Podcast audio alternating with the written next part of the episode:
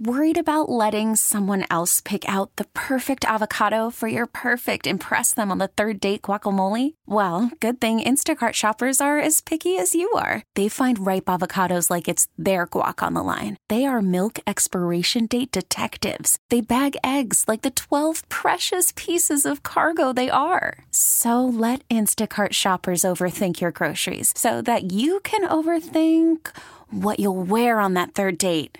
Download the Instacart app to get free delivery on your first three orders while supplies last. Minimum $10 per order, additional term supply.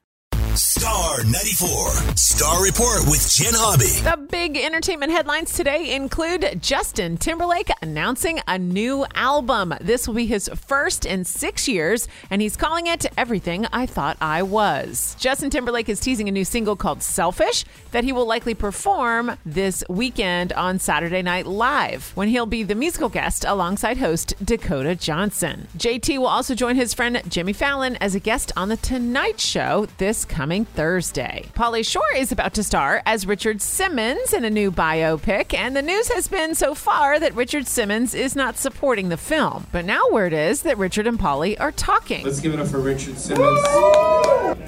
Tonight, he texted me and he said, Good luck tonight on the show. So let's give it up for Richard Simmons.